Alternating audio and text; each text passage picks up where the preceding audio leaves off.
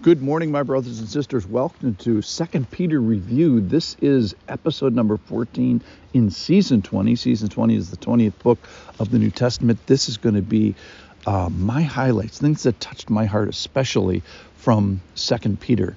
In chapter 1, verse 5, make every effort. That is the natural qualities of godliness. Don't come easily to mankind. And I'm sure you felt that just like I have. So our habits are what determine our holiness and what we do practically determines our participation in the divine nature. So then he gives us these seven um, areas of virtue, knowledge, self control, steadfastness, godliness, brotherly affection. And then he says, make every effort and do this together in a body of Christ. And that is a, a group of people that have an inordinate, unexplainable affection in an actual and real uh, way. In other words, love the knucklehood. Next, in 110, practice these qualities. So, our part in the spiritual, or let me say this first God's part in our spiritual growth is clearly above our pay grade. But our part in our spiritual growth is not. It's not above our consideration. So, God gives us markers to assess these, these sometimes elusive spiritual walk. And at the end, we're supposed to be saying, after we look at these these things, either get going or keep going. What we don't want to end up doing is falling. Don't fall. That's what it says in Second Peter. So don't be a fall risk. And Peter says these things because he is dying soon. In um, in 114, he, he's he, we know that he's or he says that he's on his way out and he says that because Jesus has made it clear to him and he gives us this he sort of gives him a personal message you're dying and then he gives us the message of the book of second Peter so I think Peter's saying, you know, guys, some of this is review. You know some of the stuff I'm going to remind you of again.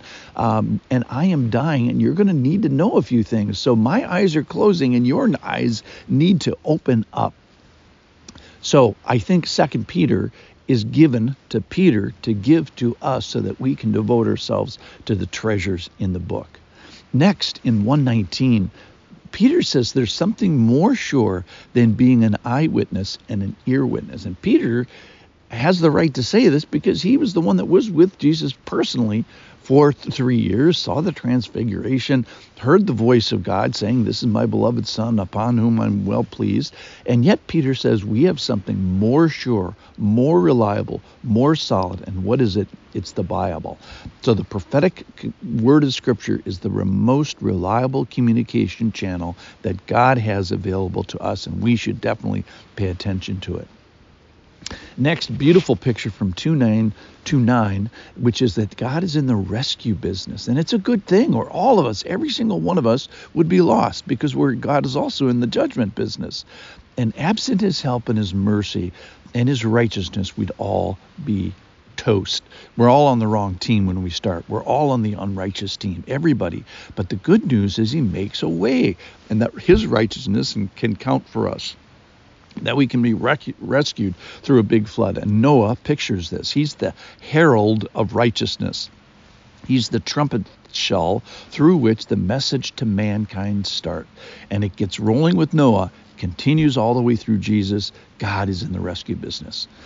Next is this this phrase that just kind of terrorized me that they do not tremble. There's a group of people who are great examples of being bad examples and they are those who do not tremble before the Lord. They're and they do so boldly. That's the that's the crazy thing about it.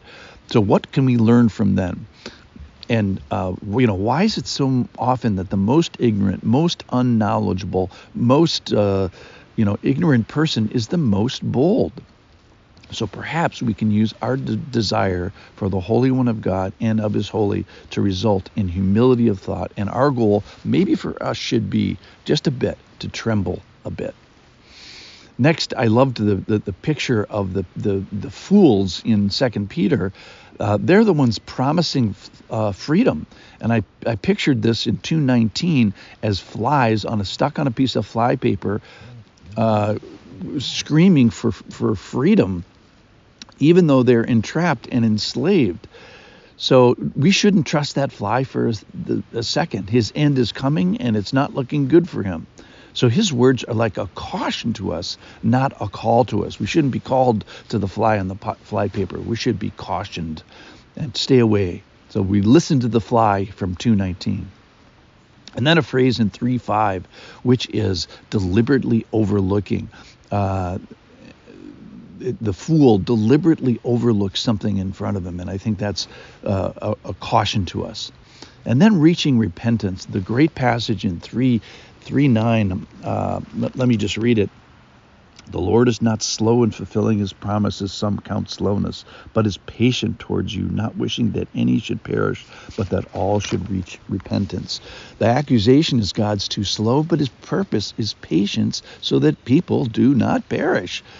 Uh, and that comes through repentance. And we have to remember to do this today. God's patient. He's patient with us. He's long spirited, like a parent is with a child. Salvation is a day a little bit of sorrow because we have to go through uh, uh, r- repentance. That there's a penalty to be paid, and there's a joy of rescue, there's a sorrow for sin. He wants to help us reach repentance. And the last uh, image I have is about this world without stars from 313 that all the stars we know are going to be destroyed and rolled up like a robe on the day of the Lord. And he asks the greatest question in Scripture, one of them at least what sort of people ought we be and what kind of life ought we live in this world without stars of judgment? But don't worry, the stars are coming back.